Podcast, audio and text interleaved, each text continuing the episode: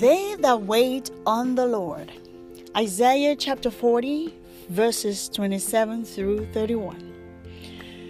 O Jacob, how can you say the Lord does not see your troubles? O Israel, how can you say God ignores your right? Have you not known? Have you not heard? The everlasting God, the Lord, the creator of the ends of the earth, neither faints nor is weary. His understanding is unsearchable. He gives power to the weak, and to those who have no might, he increases strength.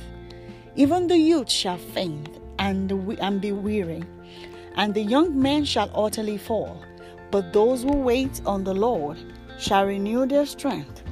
They shall mount up with wings like eagles. They shall run and not be weary. They shall walk and not faint. There might be times that we feel overwhelmed and might even be tempted to think God has forsaken us. But I am here to remind you today that our God is a faithful God. What does it mean to be faithful, really?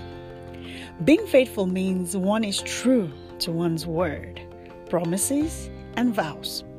It also means to be steady in allegiance or affection, to be loyal, to be constant. In other words, God is steady and constant in his allegiance to you. He is true to his words, promises, and vows. Even Romans 8:31 reminds us, what shall we say about such wonderful things as this? If God is for us, who can ever be against us? Knowing we serve a faithful God, then it appears the only variable in the matter is us. So, how do we get ourselves to be as committed to God as He is to us? We wait on Him for constant renewal of strength. So, what does it mean then to wait on God? We're going to discuss two of the ways by which we wait on God. Number one, to demonstrate confident trust in Him. Psalm 27, verse 14 says, Wait patiently for the Lord. Be brave and courageous. Yes, wait patiently for the Lord. When we trust the Word of God more than we trust our feelings or any form of report, when we trust in His promises that He cannot fail no matter how long the promise tarries, when we demonstrate confident expectation of a favorable result based on who we know God to be and then our trust in Him. Number two, waiting on God is seeking God. Psalm 27, verse 4 reads The one thing I ask of the Lord, the thing I seek most, is to live in the house of the Lord all the days of my life, delighting in the Lord's perfections and meditating in His temple.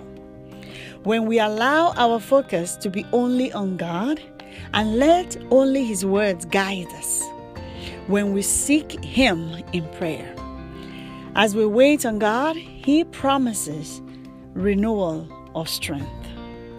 But those who wait on the Lord shall renew their strength. They shall mount up with wings as eagles. They shall run and not be weary. They shall walk and not faint. Let us pray. Dear Heavenly Father, we praise you because you are a faithful God. That as we wait on you, we ask for renewed strength to continue to trust and demonstrate the confident expectation of favorable outcomes. In Jesus' mighty name. Amen, amen, and amen.